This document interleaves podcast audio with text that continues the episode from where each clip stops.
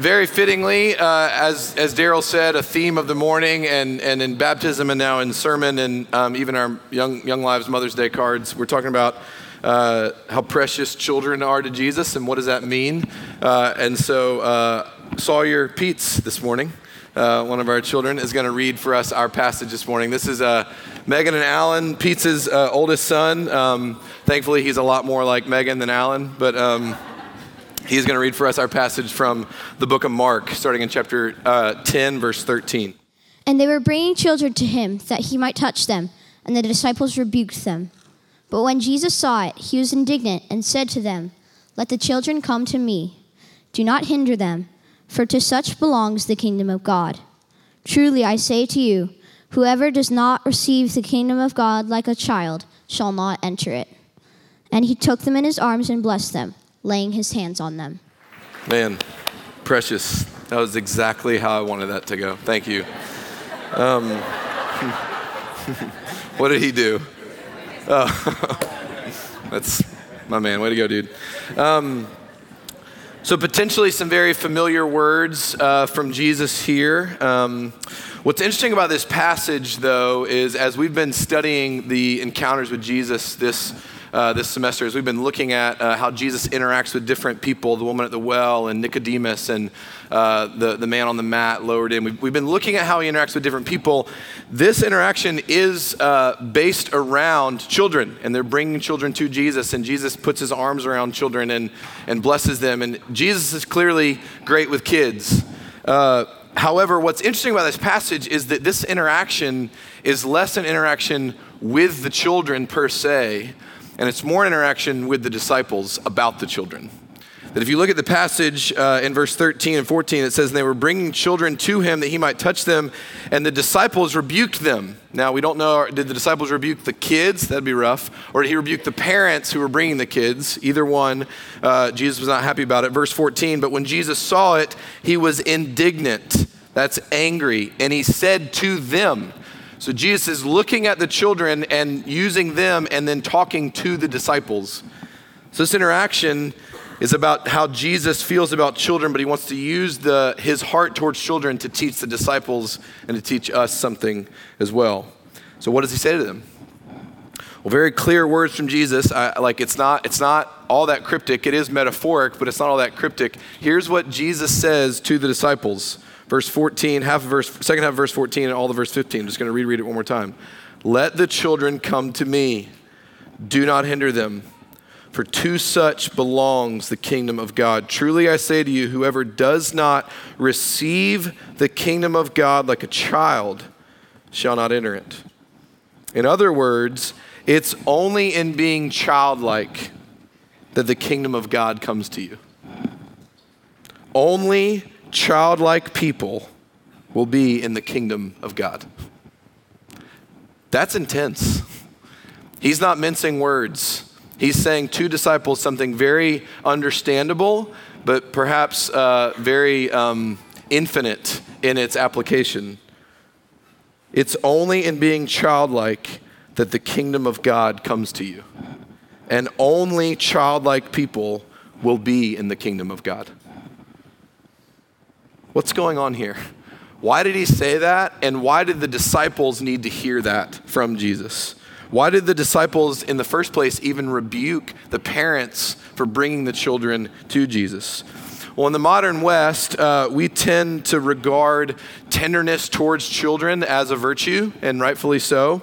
But that can be manipulated and even overdone and idolized. You know, organizations might appeal for your money and show you, you know, clips of children in need and, and go, don't let me play on the heartstrings because we all know that you're supposed to feel guilty if these children uh, aren't taken care of, and there's elements of that that are very true.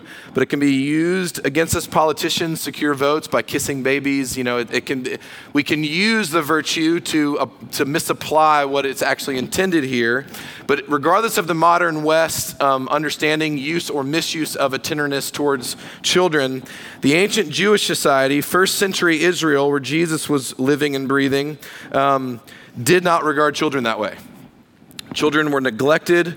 Children were uh, dismissed. Children were the bottom of the ladder. Children, like women in this patriarchal society of first century Israel, derive their position and their value in society from their relationship to their father.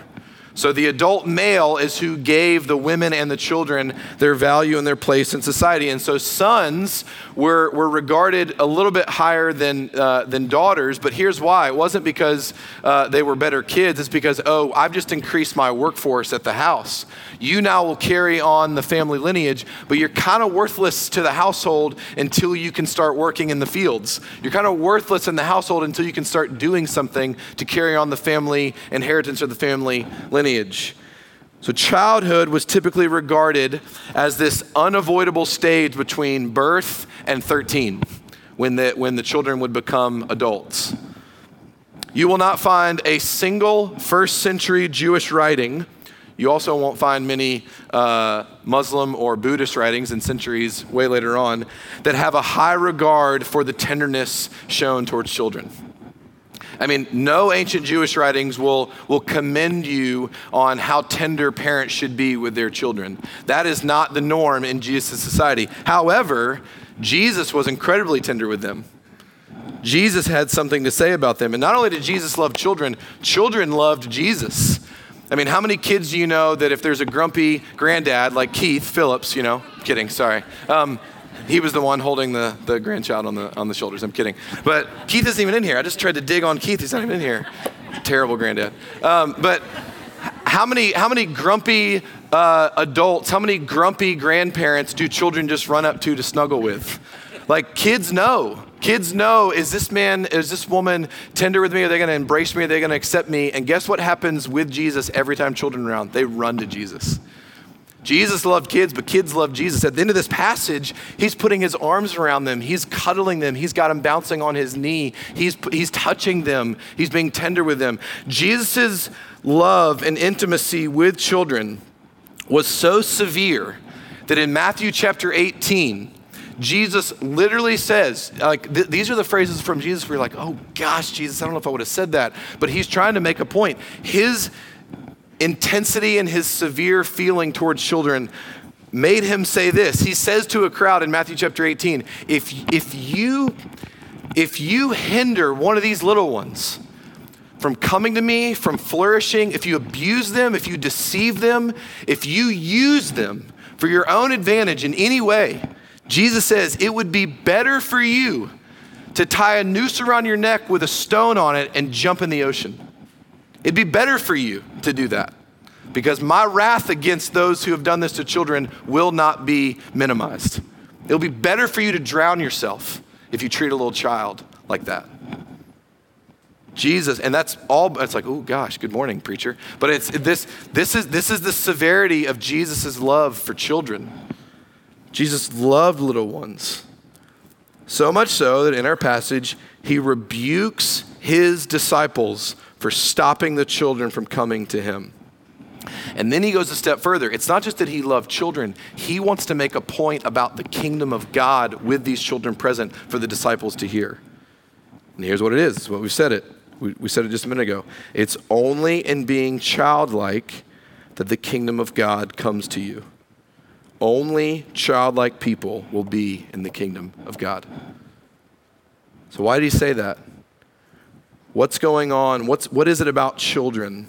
Why did Jesus need to look at the disciples and say to them and the crowds the reality of the kingdom of being childlike? What is it about this kingdom of God that this is what was needed to be said in order to have the disciples see what they couldn't see and hear what they couldn't hear? It's because we think that the point of life is to grow up but the kingdom of God is for those that grow young. And I got to be honest, this week, Joseph and I, as we plan the worship service every week, it's become a very sacred part of my week on Wednesday afternoons when we do this. But writing this sermon and, and wrestling through all of it with Joseph this week, it's, it's bumped up against something like the walls of my heart, and, it, and it's kind of pushed its way in. There, there is something magical here And, and I feel even um, like I'm doing it a disservice to try to explain it or teach it in, in 25 or 55 minutes, you know? Like I'm, I'm trying, I'm trying, I'm like, there, there is so much here. It's transcendent. There's something, there's something like existentially subterranean that, that like none of us can deny in this little teaching from Jesus. You start exploring childlikeness you start exploring your inner child. You start exploring the call of this passage, and you start to get a sense of what C.S. Lewis talks about in The Weight of Glory. C.S. Lewis says this He says, I am trying to rip open the inconsolable secret in each of you. The secret which hurts so much that you take revenge on it by calling it names like nostalgia romanticism, and adolescence. The secret, which also pierces with such sweetness, that when in very intimate conversation, the mention of it becomes imminent. We grow awkward in the effect to laugh at ourselves. This secret we cannot hide and cannot tell, though we desire to do both. That was Joseph and I. I mean, we were weeping in my office multiple times this, this week. And I'm not just saying that for effect. I'm telling you, like, you start talking about this, you start bumping up against it. Jesus is trying to rip open the inconsolable secret in all of us. Because here's what I and every good counselor that I know knows about each of us. You weren't meant to grow up the way that you have the harm that was done to you, the shalom that was shattered in you, the things you saw, the things you did, the things you witnessed, the things you betrayed, the things you lost, the things that abandoned you, the regret, the, the shame you feel, the self hatred you feel over the loss of your childlike self, the parts of you that you wish you could make go to bed and you can't.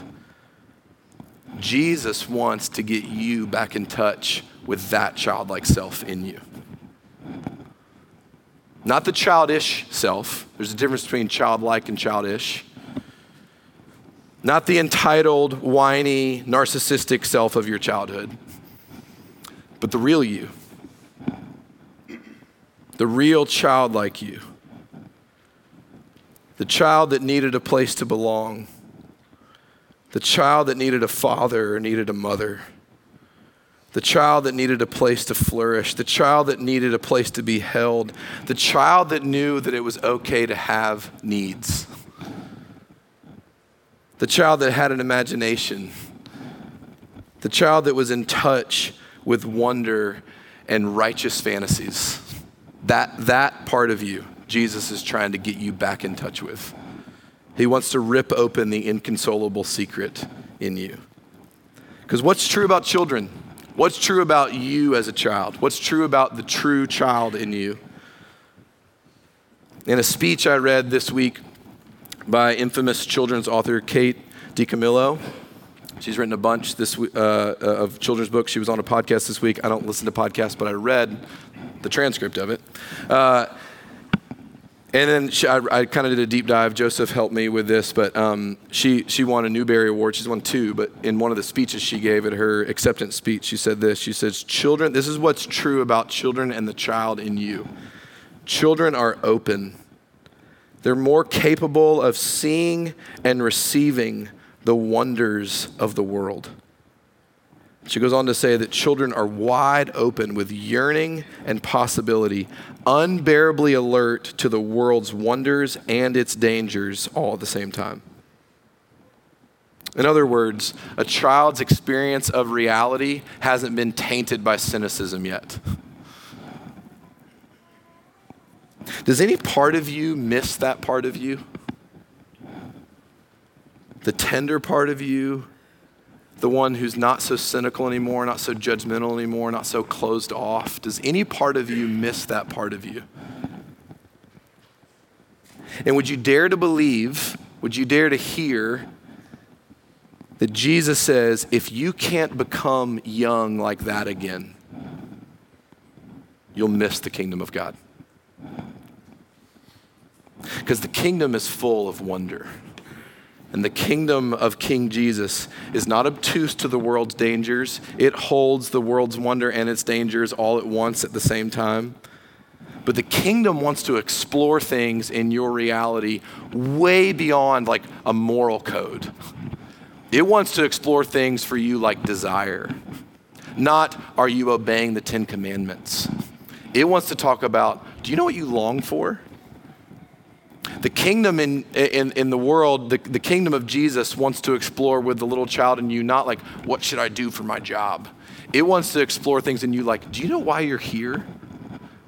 That's what the kingdom wants to take you to. It's taking every category of religious experience, it's taking every category of like your ontological self and how you suppose you should be in the world, and it wants to take it from the surface of where you tend to live and I tend to live, and it wants to plummet 10,000 miles inside of you and say, I'm talking about the truest part of you, the deepest part of you with longing and groaning and pain and sadness and faith and awe and wonder and adventure. It wants to get to that place in you. Think about this now this, this, this, this brief interaction with Jesus, I said this week in our pastor's meeting, um, typically the less Jesus says, the deeper the depth charge goes. like he just says one sentence here, two sentences. He says like 30 words, and it's like down to the depths. Because here's what he's doing with the disciples he's turning everything that they thought they knew about him and his kingdom, he's turning it completely upside down. Let me give you a little context. These disciples and Jesus, if you know the part of the story where we are, and this, this little interaction with the children where Jesus says this phrase, uh, ha, it, it, it appears in Matthew, Mark, and Luke. And they all are retelling the story, and they basically all say the same exact thing. It's not that different across the gospel accounts. But they're telling it, this event happened while the disciples and Jesus are headed towards Jerusalem for the final time. Like in a chapter and a half in every gospel account of this story, Jesus will be like betrayed, crucified, and dead.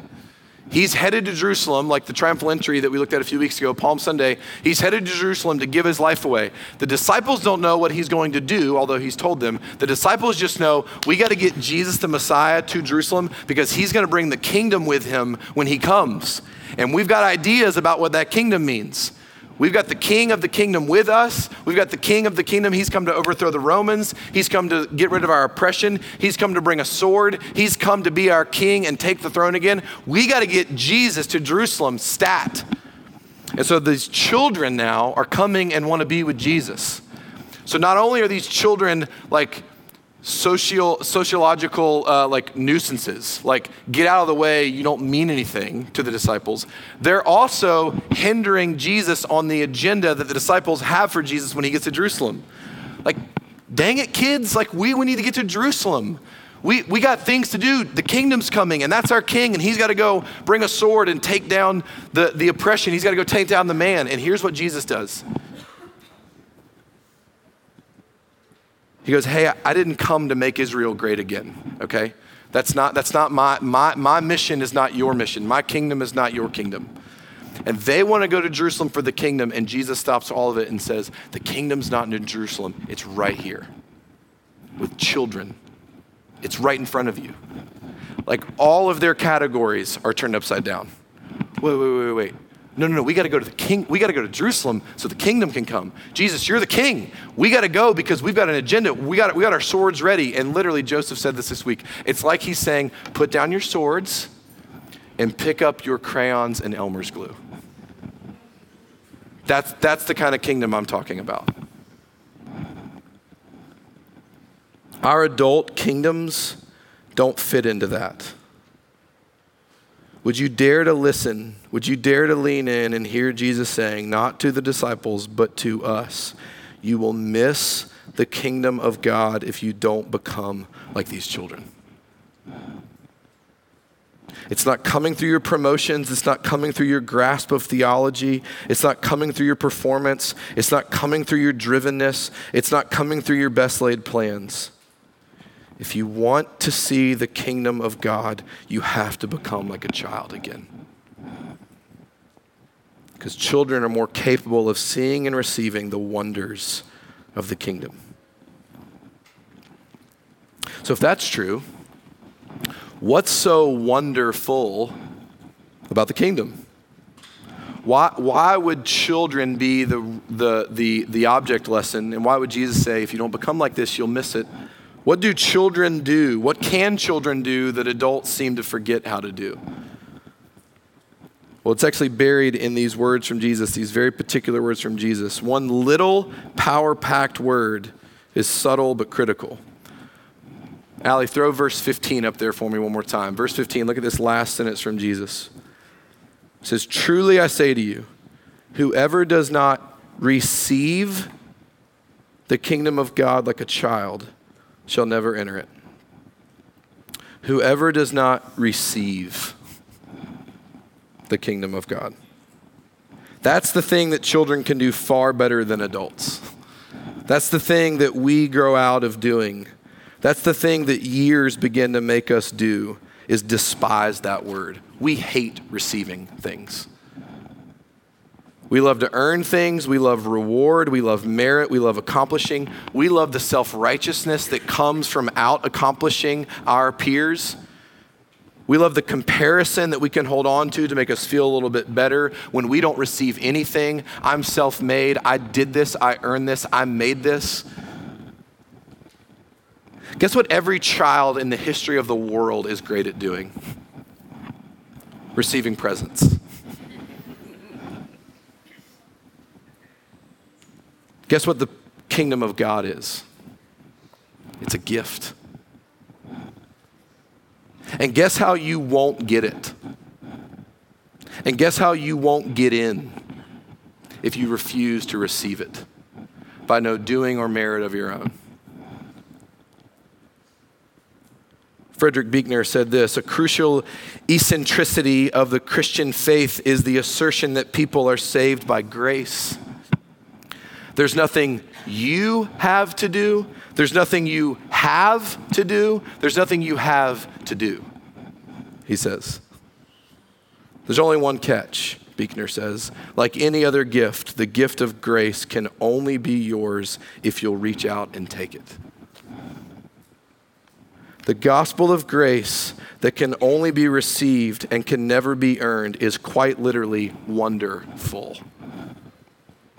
It should fill us with wonder that the king of our kingdom is saying this sentence. It should fill us with wonder that this is the kind of king and kingdom we have. Jesus is saying, I bought this kingdom with my blood, and now I choose to dote it out on you and give it away and lavish it upon you, but you have to receive it. And guess how much it will cost you? Isaiah 55 He who has no money, come buy and eat. Come, buy wine and milk without money and without price.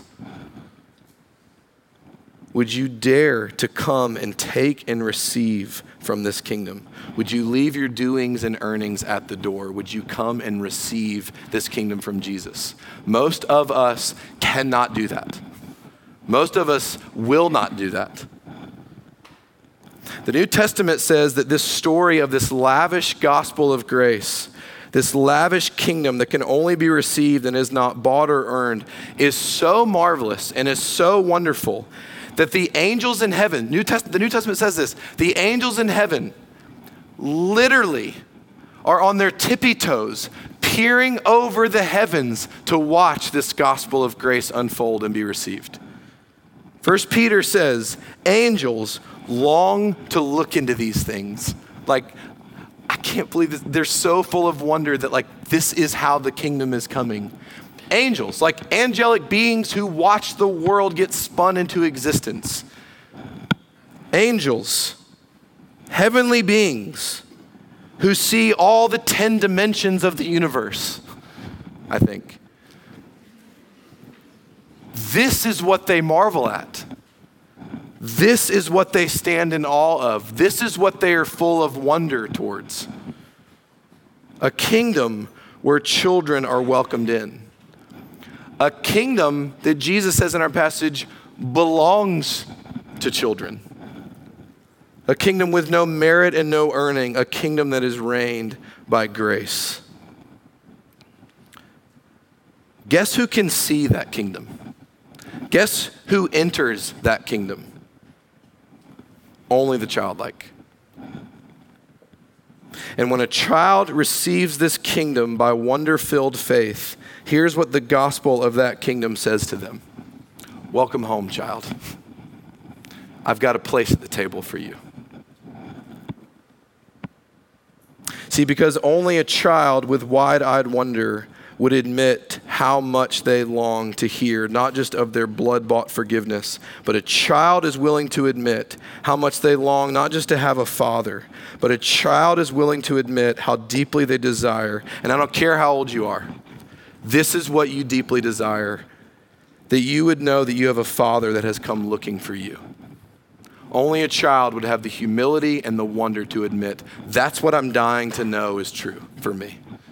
That I don't just have a father, I have a father who came looking for me. I didn't go looking for the father. We just baptized the baby in the, in the hope of this promise of Scripture that long before you went looking for God, he came looking for you.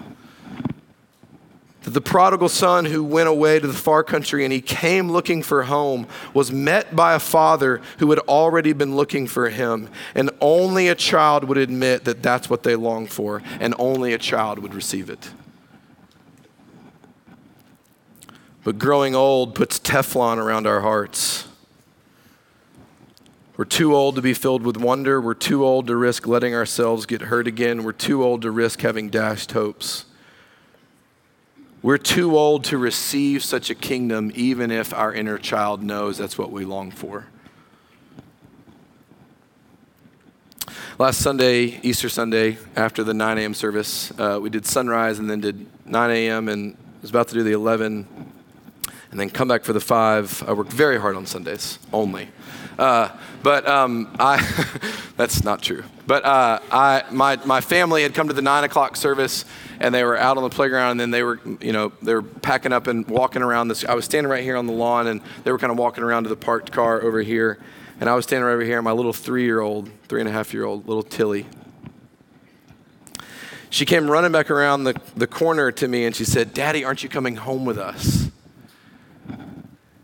And I said, No, I have a couple more services to do, but after the 11 o'clock, I'll be home for lunch for a little bit.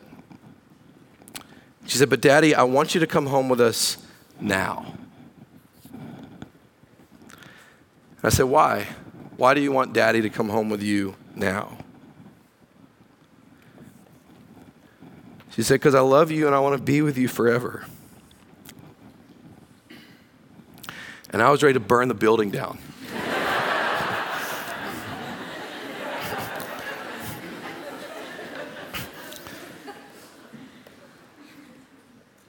Because only a child, only a child would admit that that's what they want from their daddy.